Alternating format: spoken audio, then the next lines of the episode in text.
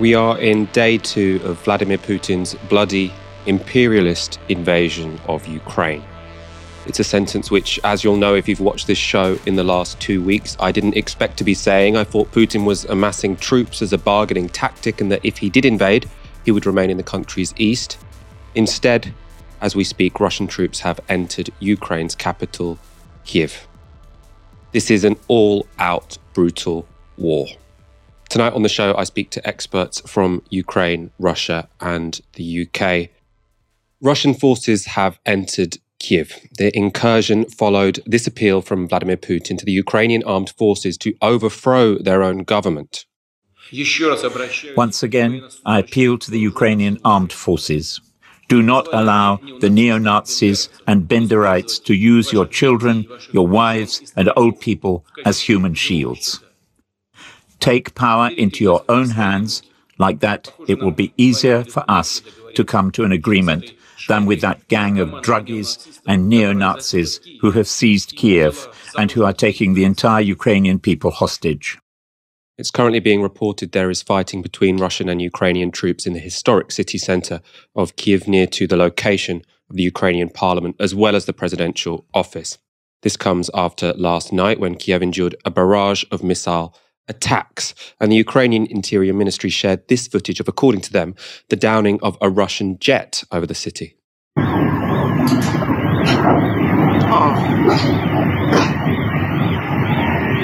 This map shows how Russian troops approached the capital. The Russians are moving in a pincer formation, moving from Belarus in the northwest and Russia in the northeast. By lunchtime, Russian forces were seen entering the northern suburb of Obolon, this footage from social media shows armored vehicles moving through the largely residential area located just nine kilometers north of the city centre. The Ministry of Defence's Facebook page urged citizens to defend the city as the Russians approached, posting, We urge citizens to inform us of troop movements, to make Molotov cocktails, and to neutralize the enemy. And to that end, the Ukrainian government have been arming the citizens of Kiev and calling for volunteer fighters. Speaking to CBS News, a 44 year old recruit said, This is my country. I have my family here, and I have a duty to protect my family and to protect my country. And this is the duty of each and every Ukrainian. We will fight as much as we can. We will fight because we have our families, our country, and our lifestyle that we are not ready to give up. As Ukrainian forces took up defensive positions around the city, many residents fled danger. At Kiev's central railway station, shots were fired to disperse crowds.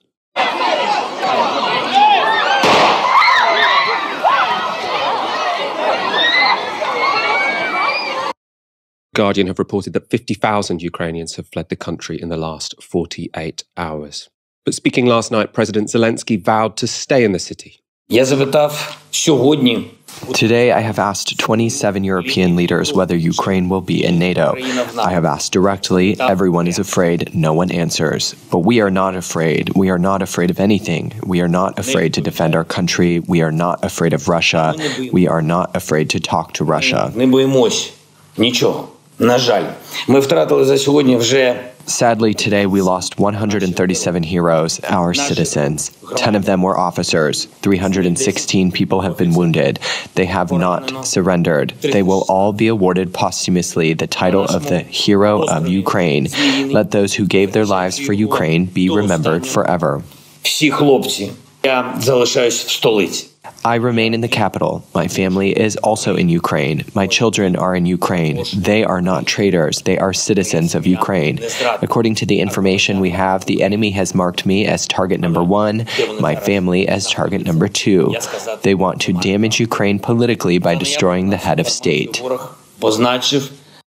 At present, the British Ministry of Defence estimates that 450 Russian soldiers have been killed, while there have been 194 Ukrainian fatalities, including 57 civilians.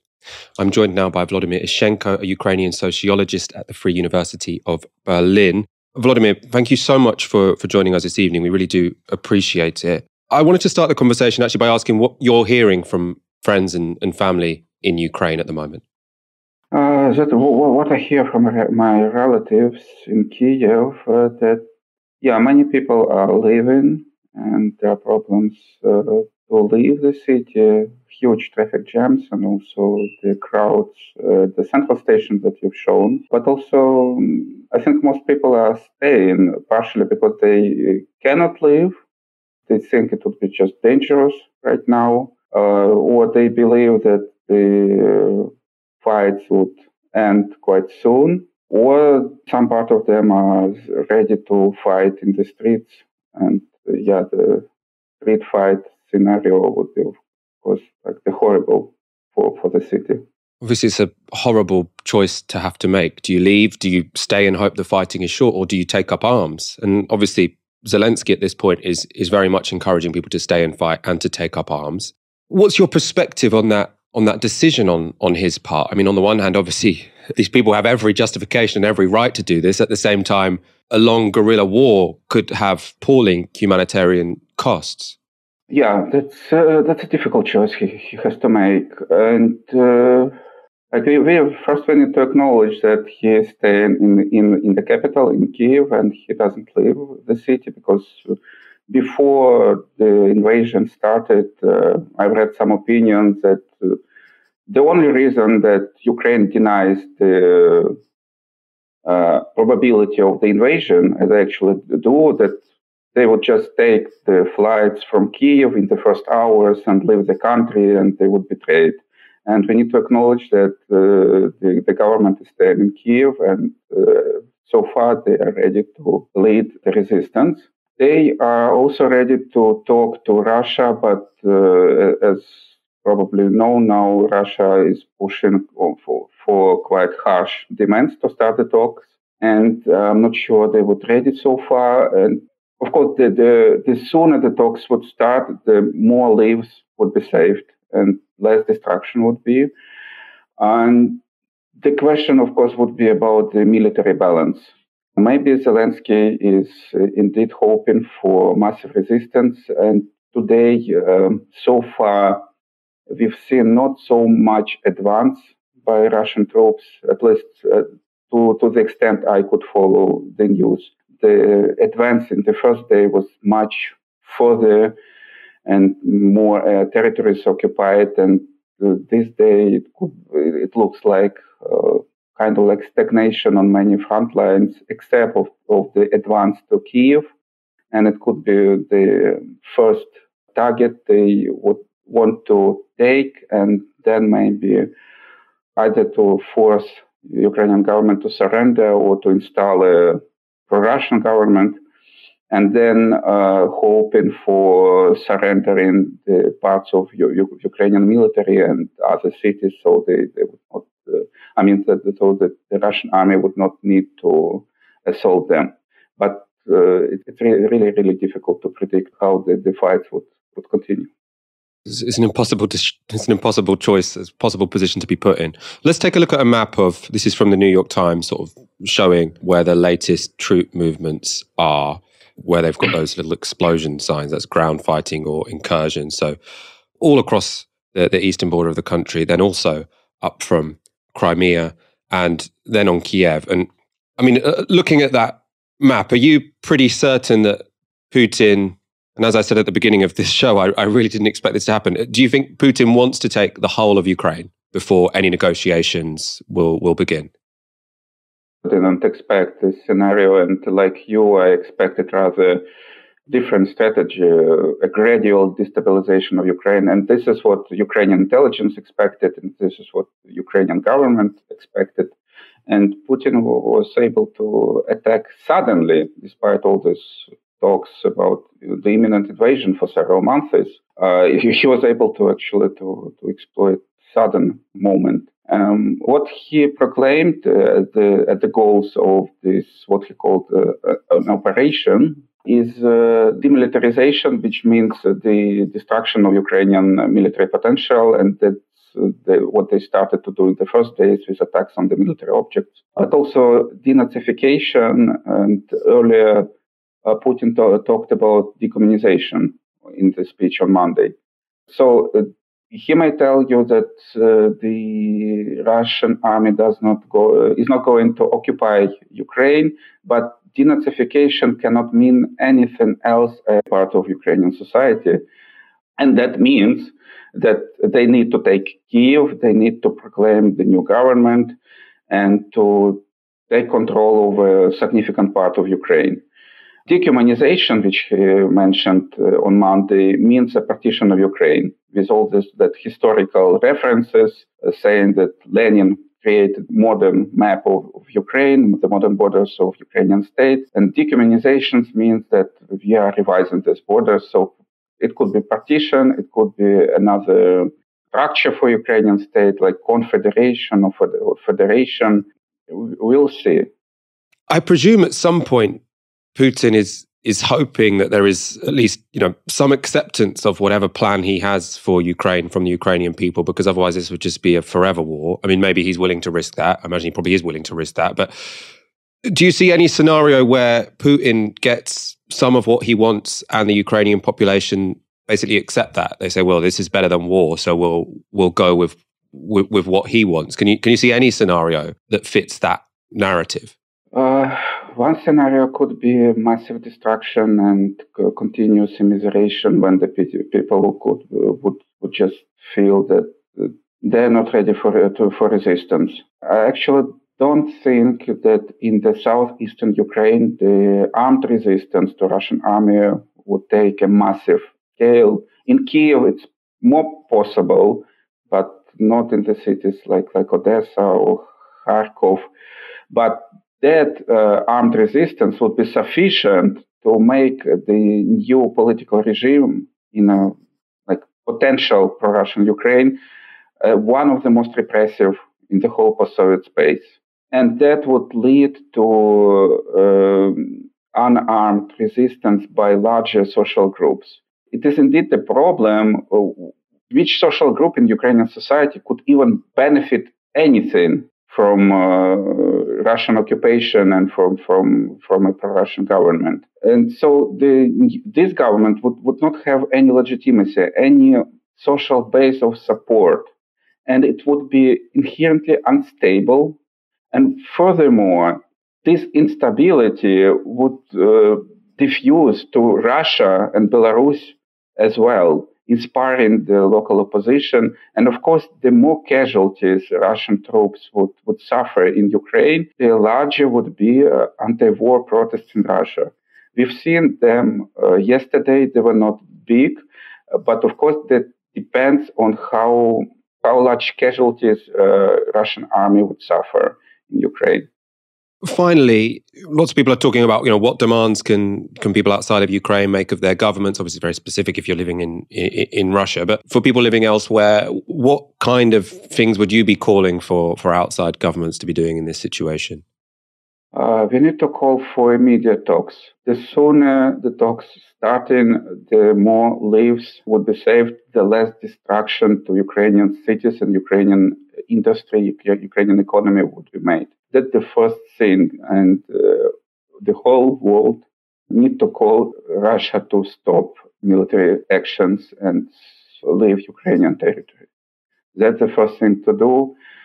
The way to force Russia is actually, I look very pessimistic on this.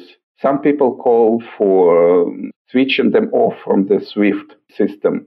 But I actually think they, they, they've been preparing to this since 2014. In 2014, when they annexed Crimea and started to support the separatists in Donbass, there were already there have been talks about cutting off SWIFT, and they developed their own system. So I don't think that Russian banks would stop functioning. They've already prepared a solution. What else uh, they can do? We've seen in, in the United States sanctions that they actually uh, they, they sanctioned the two biggest Russian banks, but they specifically allowed energy trade and, and another uh, list of the most important Russian export. So it's actually this is like like like business as usual. They proclaim solidarity with Ukraine, but at the same time they're also thinking about uh, the interests of, uh, of the American and European corporations. And in this situation, it's just uh, it's just a feeling of the, of desperation. Volodymyr Ishchenko, thank you so much for speaking to us this evening and all our solidarity to you and yours. Thank you. Let's go on to our next story. Russia has justified its invasion of their neighbor with wild lies about the Ukrainian government and the Ukrainian people. For example, this was how Foreign Secretary Sergei Lavrov justified attacking Ukraine. We see no chance of recognizing a government as democratic that uses genocide against their own people. The goal of this operation is there in the open to demilitarize and denazify because constant torch marches, constant honoring Nazi officials, introducing Nazi habits as part of these so called volunteer battalions. So the case for war is that Ukrainians are genocidal neo Nazis. Of course, there are some neo Nazis fighting in Ukraine, but they're a tiny minority. Ukraine's president is Jewish, and there is no genocide. Thankfully, despite Putin's control of the airwaves in Russia, there seem to be many Russians who aren't buying the lies. Despite the risk of arrest and violence at the hand of Russian police, hundreds have turned out to protest their country's invasion of Ukraine.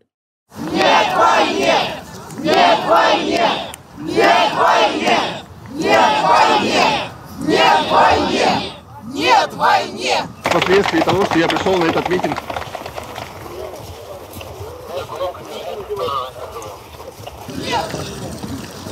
Блядь! Не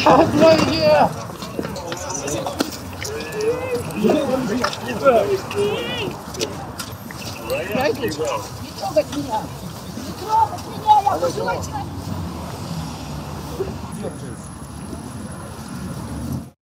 2,000 protesters have been arrested so far. And it's not just those you might expect who are rejecting Putin's war. BBC journalist Grigor Atanesian posted this. Today, I asked a Russian diplomat how he was doing. I don't know how to respond to this question, he texted back. I am disgusted with myself. I am sick with myself. I am ashamed that we all partially let this happen. We all lied. How can there be forgiveness for us? And there are some, some particularly surprising figures who have come out against the war. Lisa Peskova is the daughter of Putin's spokesman. She posted no to war on Instagram, though she quickly deleted it afterwards. Sofia Abramovich is the daughter of Roman Abramovich. She posted this. Russia wants a war with Ukraine. She's crossed it out and said, no, Putin wants a war with Ukraine. Then it says the biggest and most successful lie of Kremlin's propaganda is that most Russians stand with Putin obviously Roman Abramovich, a Russian oligarch considered very close to Putin. Also against the war is jailed Russian opposition politician Alexei Navalny. He used a court appearance to speak out against Putin's war. Radio Free Europe report Navalny, dressed in a prison uniform, said the war would lead to a huge number of victims, destroyed futures, and the continuation of this line of impoverishment of the citizens of Russia. I am against this war, he said, adding that Russian President Vladimir Putin bears full responsibility for the conflict and calling those who launched the war bandits and thieves. To find out more about resistance in Russia to Putin's war, I spoke to Ilya Matveev, a researcher and lecturer based in St. Petersburg. I started our conversation by asking about the personal risks taken by Russians when they go on these protests. There is a very high risk of being arrested by riot police, by ordinary police, by National Guard, by whatever police force is present. This can result in an administrative arrest of up to 30 days. And uh, potentially, for a small percentage of people, this can also result in a prison sentence. For instance, they would uh, frame you for uh, supposedly attacking a policeman. This results in a prison sentence. So, in every major protest, uh, several people uh, would be sent to prison. And uh, consequently, the risk is very high. The risk is very high because uh, it's uh, it could be 30 days in jail, it could be actually one year in jail, two years in jail if they decide that you attacked uh, a policeman. And in any case, I mean, for, for the majority of people, probably they managed to slip away from police. But I would say that maybe 20% of people were detained because overall, all across Russia were arrested for participation in, in these protests. Right, so it's arrests, and uh, some of them will pay a fine, some of them will uh, serve several days in prison, some of them might even receive criminal charges. So the risks are very high, I would say. What are the attitudes of the general public in, in Russia to this war? And I suppose how would how would we know what they are? It is difficult to say because, um, well, any kind of sociology is questionable in authoritarian regimes, right? So what people say and what they don't say in these circumstances, it's not really comparable to sociological polls in uh, democratic countries. Nevertheless, there was a survey done by Levada Center, which is an independent uh, polling agency. And according to this survey, 45% of people voted uh, recognition of uh, people's republics, and 40% um, didn't support the recognition of the people's republics. So, from this, I see that there is no consensus. There is no broad, broad consensus in Russian society in terms of supporting uh, the war. And uh, this corresponds to my own impression. Basically, it's impossible to find a person who would uh, cheer and be enthusiastic about the fact that Russia is bombing Kiev. And on the contrary, the amount of people who are demoralized, shocked, devastated, completely opposed to what's going on is uh, well, am- among those who I know, among those uh, among my circle, it's basically 100%. 100% of people completely reject this war. Does that suggest that this decision from Vladimir Putin might have backfired? I know when Russia sort of annexed Crimea, that was a popular move. It seems like this isn't going to have the same effect. Right. So I believe it's different from Crimea. I think that uh, the same trick cannot work two times in exactly the same fashion. Furthermore, uh, annexation of Crimea did not look like a war. It was uh, more or less peaceful and uh, only one or two people died during this whole operation. And this, on the contrary, is a real war, despite the fact that on Russian TV it's called special operation or something. So everyone understands it for what it is. It is war. Will it seriously destabilize the regime? It's currently hard to say, but I think that at least there is a tension. There is a tension in uh, society and uh, there is a tension among the elites as well, because uh, I don't see any real enthusiasm, even among the uh, national security establishment for this war. So, from what I saw, the one person who is really, really determined to go to war is Vladimir Putin. Everyone else, I don't really see a real determination for a war like that. And what developments do you think could affect Vladimir Putin's mind or, or get him to change his mind? Do you, do you think sanctions from the West could work? Would he need to sort of come up against more resistance than he was expecting in Ukraine? Or, or do you imagine there could be some sort of popular movement in, in Russia which makes him change course or even topples him? So it's hard to say. I think that uh, they did a kind of cost benefit analysis and they calculated the p- potential harm from the toughest sanctions that are possible in the current moment. So I don't think that sanctions can change uh, Putin's mind. Also, I don't really see the possibility for a broad popular movement in Russia that can change his mind. So to me, a really important case was invasion of Iraq in 2003. And despite the fact that millions of people went to the streets in uh, in the United States, uh, they still pursued this invasion and in fact, uh, 80% of people actually supported it at the time. So street movements cannot really stop a war, unfortunately. Although I think at some point it can seriously damage the legitimacy of a war. So a really important factor is China. And Chinese uh, Chinese government actually expressed rather strong support for Putin's actions. From what I saw, from what they say, you know, their, their position is that it's a complex situation, but we shouldn't blame only Russia because NATO was expanded uh, during the last years and blah, blah, blah. So China is actually supporting Putin. So I think that if China withdraws its support for the ongoing war, this will be serious because this will mean true isolation. True isolation without any serious allies, even sort of situational alliances on the world stage. So China plays an important role here. How do you think this war might affect politics in in Russia? There's suggestions that this could be part of a move by Vladimir Putin, essentially to to make what is a, a sort of managed democracy into more of a conventional dictatorship essentially sort of not letting any elections happen in 2024 or making them even more rigged than they, they usually are? It's completely unpredictable. I think it's completely unpredictable. And um, what was called managed democracy was basically lost already because uh, two years ago, uh, Putin uh, changed the constitution, as you remember. And uh, this was a brazen move that shifted uh, political regime into the new territory of a much more open sort of dictatorial kind. The Russian regime was already extremely tough.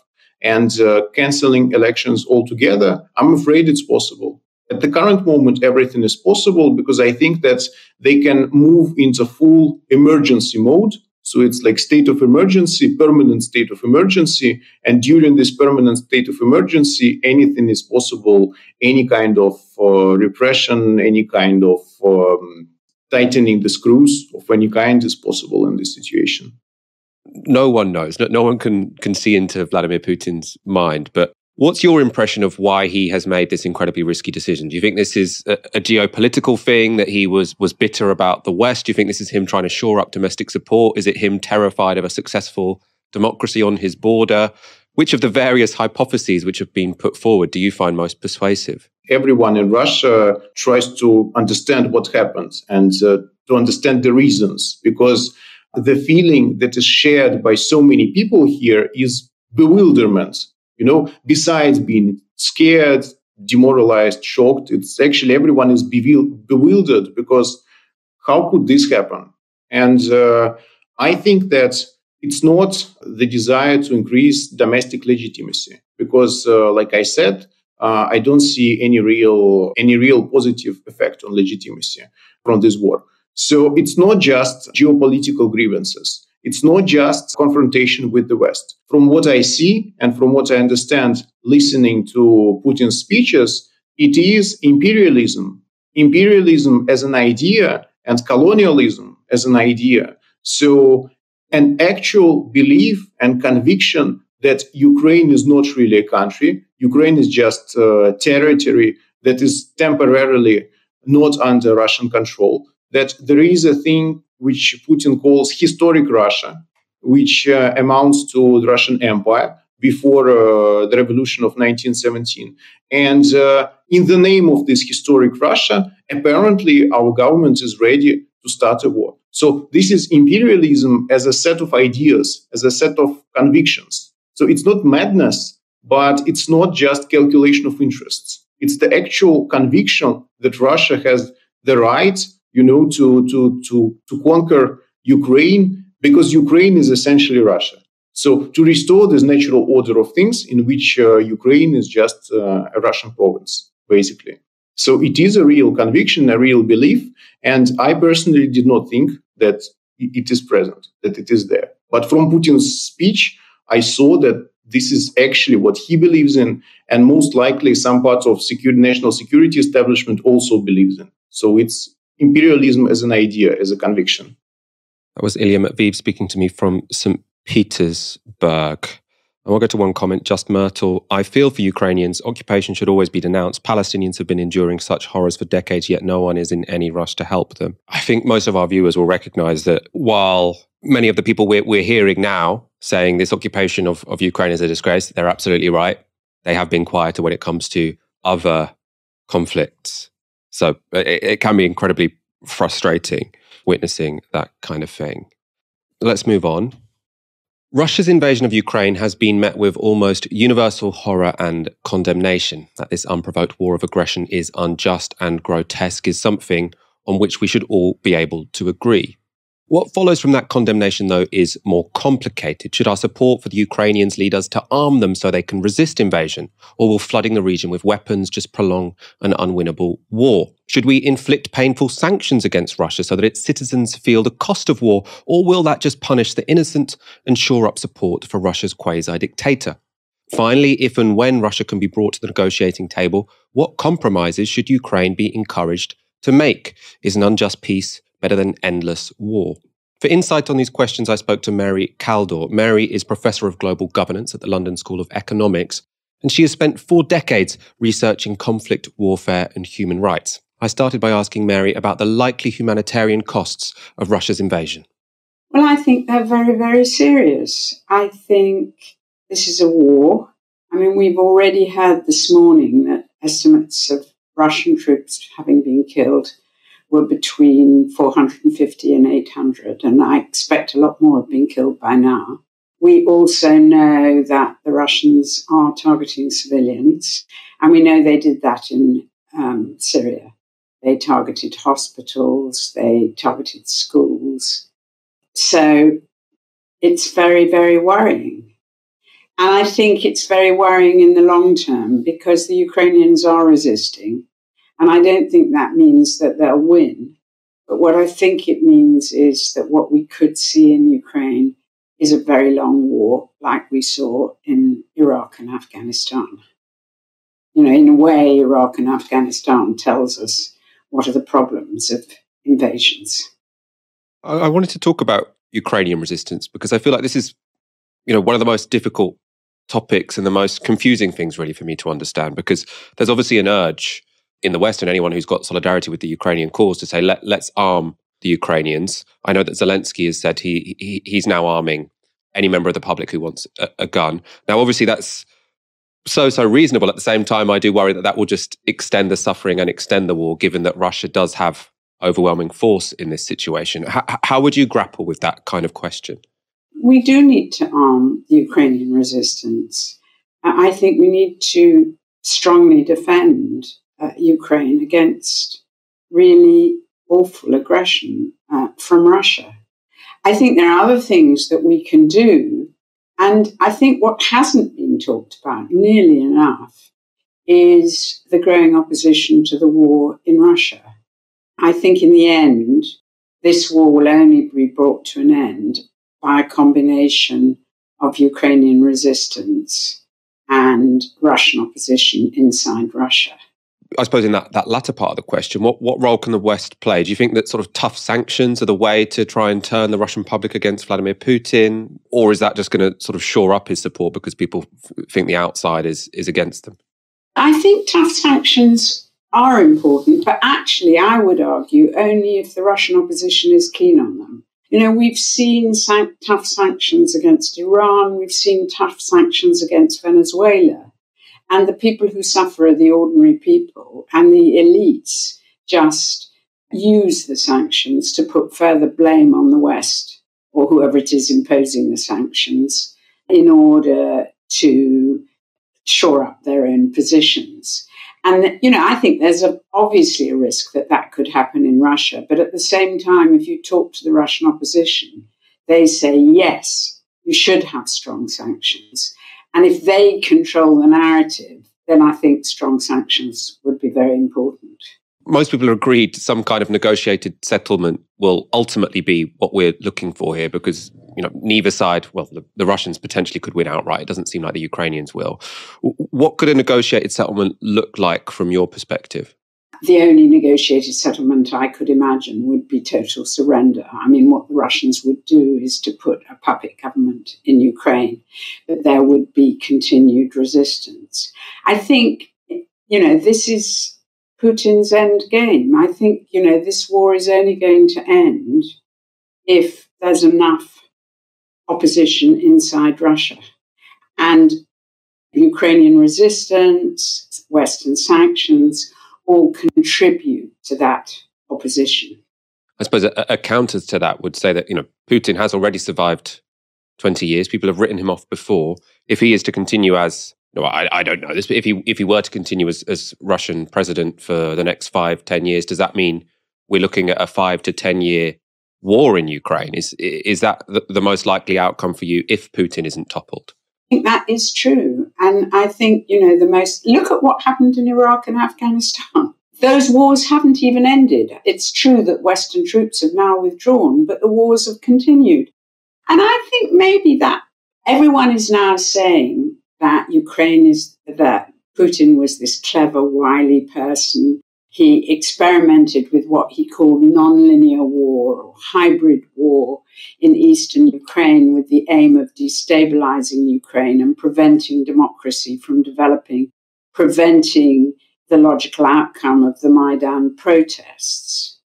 And we all thought it was very unlikely that he would, act, or a lot of people thought, including me, that it was very unlikely he'd do an outright conventional invasion because we know how difficult conventional invasions are. We knew that he would meet Ukrainian resistance. We know that he will suffer sanctions. And so a lot of people are saying maybe he's mad. And maybe he is. I mean, maybe he's become mad, which then makes the situation much more frightening. I was horrified when he said on television, we're going to see something that history has never seen. Does that mean he wants to use nuclear weapons? I don't know, but it's really frightening. So maybe he has gone mad, but if he hasn't gone mad, I would argue that what his real concern is about is actually not about, I mean, he does talk about re-establishing the old Soviet empire, but his real concern is that, you know, you were seeing the development of a democracy in Ukraine. And that really represents a threat to his position because the Russian people see that too. And I think what he's most frightened about is democratic resistance within Russia. You know, what I sometimes think, if you think about Iraq or Afghanistan or Syria, these, these are wars that I spend quite a lot of time looking at. It's, you know, in a way, they're no longer wars. They're kind of social conditions in which people gain from violence, and you have continuing militia groups, armed groups making money from violence. And that really was a way of suppressing democracy in these places. And maybe this is what Putin's aiming at. And what's your analysis of how we got to this point? Seeing lots of people saying this is because we weren't tough enough on Putin early enough. Other people saying this is because the West expanded NATO eastwards and, and put Putin in a corner. Where do you sit on on that particular argument? Putin is typical of the new right wing authoritarianism. It's a combination of crony capitalism, people who've made money out of stealing from the state, kleptocracy, ethno nationalism and racism, and hyper masculinity. And it's actually the same phenomenon that we see in Trump, we see in Brexit, we see in Bolsonaro, we see in Modi. And how did we get there? I mean, I do think NATO expansion was a mistake, but I think much more important was several decades of neoliberal policies. Somehow there was an argument from the market fundamentalists that if we if we liberalize and privatize, we'll turn Russia from being a centrally planned economy to being a bourgeois capitalist economy. Actually, we turned it into an oligarchic kleptocracy. And I think everywhere neoliberalism has had very similar consequences. On the one hand, it's led to extreme social injustice and inequality. And on the other hand, it's led to crony capitalism, people making money out of contracts with the state, something we see here all the time. And, you know, what I think is frightening is that what Putin, Putin's, if you like, an extreme version of this, but it shows how that phenomenon can evolve. And that's why you need a much broader approach than simply talking about weapons and sanctions. We need to think about the whole socio-economic system. That was Mary Kaldor speaking to me about the possible responses, how, how the rest of the world, how people outside Ukraine, out, outside of Russia, could be trying to limit the humanitarian catastrophe that this war represents. We're going to talk now more about the concrete steps being taken by the West in particular. In the face of Russia's war on Ukraine, the West appears largely impotent. That's not because they're underestimating Putin. In a press conference as Russian troops entered Kiev, NATO chief Jens Stoltenberg gave this warning. Yesterday, NATO allies activated our defense plans. And as a result, we are deploying elements of the NATO response force on land, at sea, and in the air to further strengthen our posture and to respond quickly to any contingency.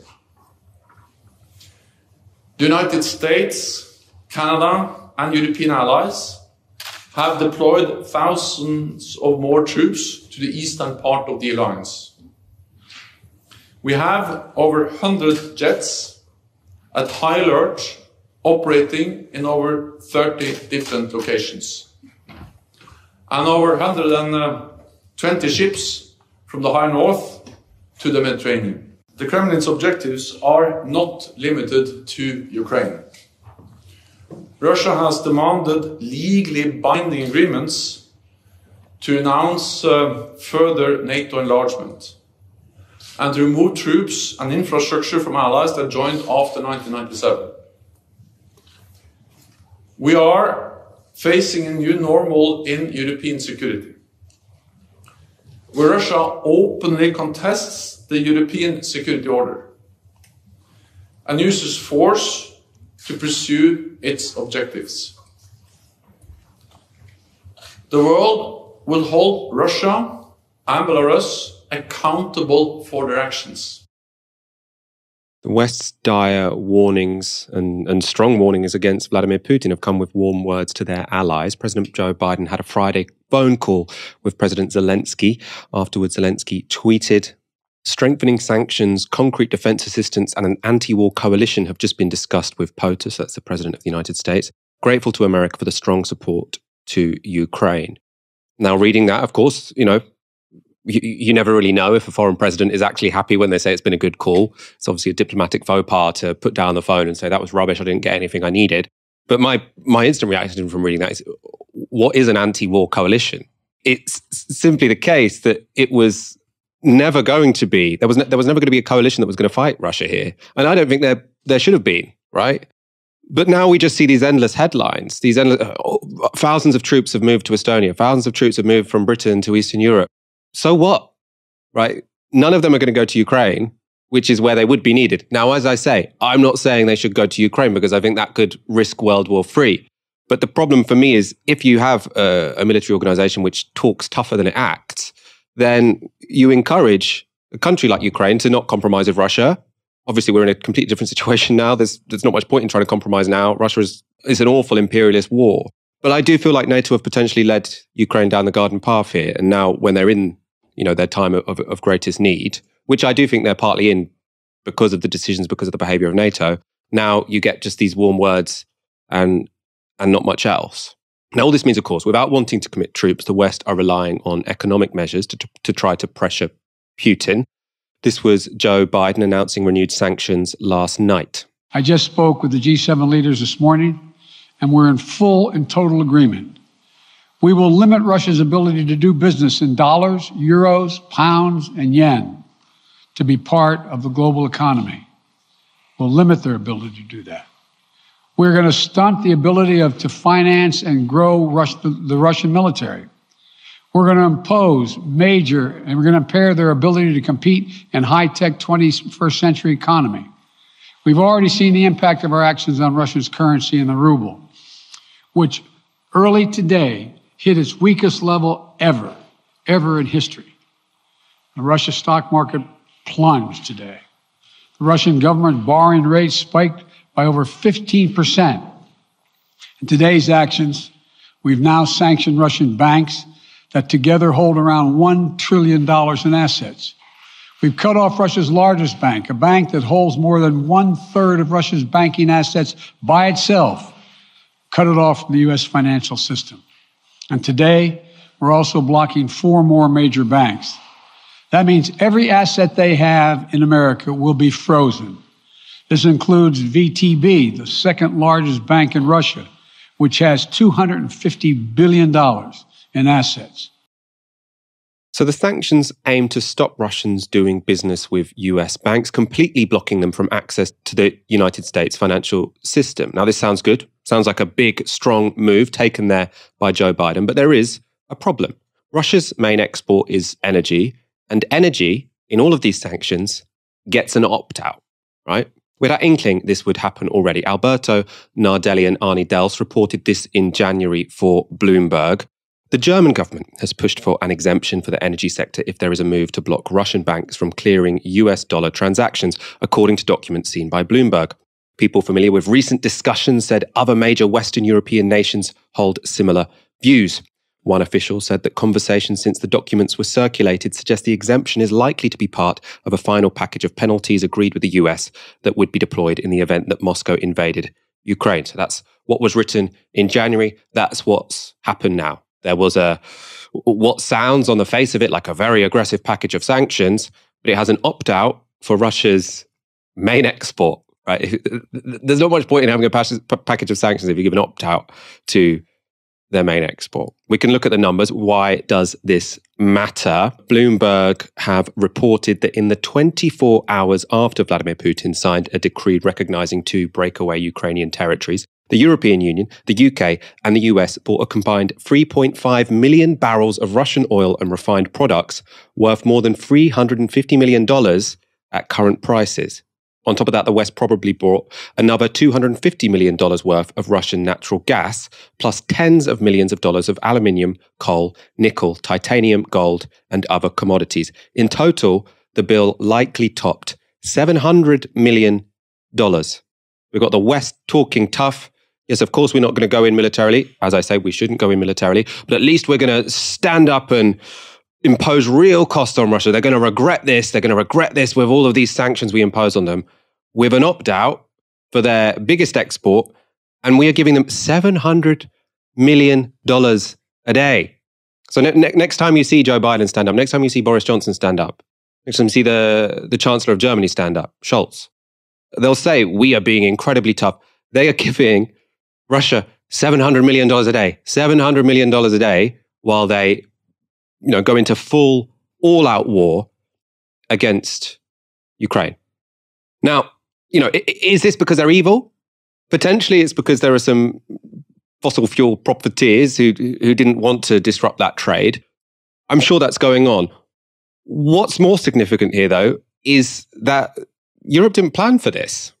So again, as I say, Europe didn't encourage the Ukrainian government to make compromises with Russia. Europe said in 2014, they said, no, Ukraine, don't have a deal which means you are sort of both absorbed within the European and the Russian sphere of influence. Come to us, come to us wholeheartedly. We want you to sign an exclusive deal with us. Implicitly, we'll protect you if something goes wrong. What do they do? They remain completely dependent on Russian gas, which means that Russia has all of this leverage. Even when Russia has now invaded Ukraine, we're giving them $700 million a day. I've got one more graph for you. This is the um, reliance that European countries have on Russian gas. So for Austria, Finland, and Lithuania, Russian imports make up 100% of total gas imports. You can see there on the right to what extent this impacts their, you know, their, their entire energy system the most important one here isn't the one that's at the top, it's Germany. They use gas to produce 27% of their energy, and almost 60% of that comes from Russia. So they're the biggest customer. Italy also a big deal because you can see there they it's another big country, of course. They get 31% of their energy from gas, and 40% of that gas, or 40% of that imported gas from Russia. So you have a situation where I mean, we haven't known that exactly this was going to happen. I'd be a fool to say that because I've been saying last week that there wouldn't be a full scale invasion. I think probably what's happening is that that Putin is trying to increase his his bargaining power. Obviously, that's not what's, what's happened. We're we're faced now with a full full frontal imperialist war. But if you were going to talk tough like NATO do, like the EU do, then you should prepare to be able to protect your supposed ally when they are in their time of need. And what has happened? Europe has done nothing to wean itself off gas over the past decade. In fact, because Germany moved away from nuclear and because many countries have moved away from coal, rightly, of course, they're more reliant on gas than they were in 2014.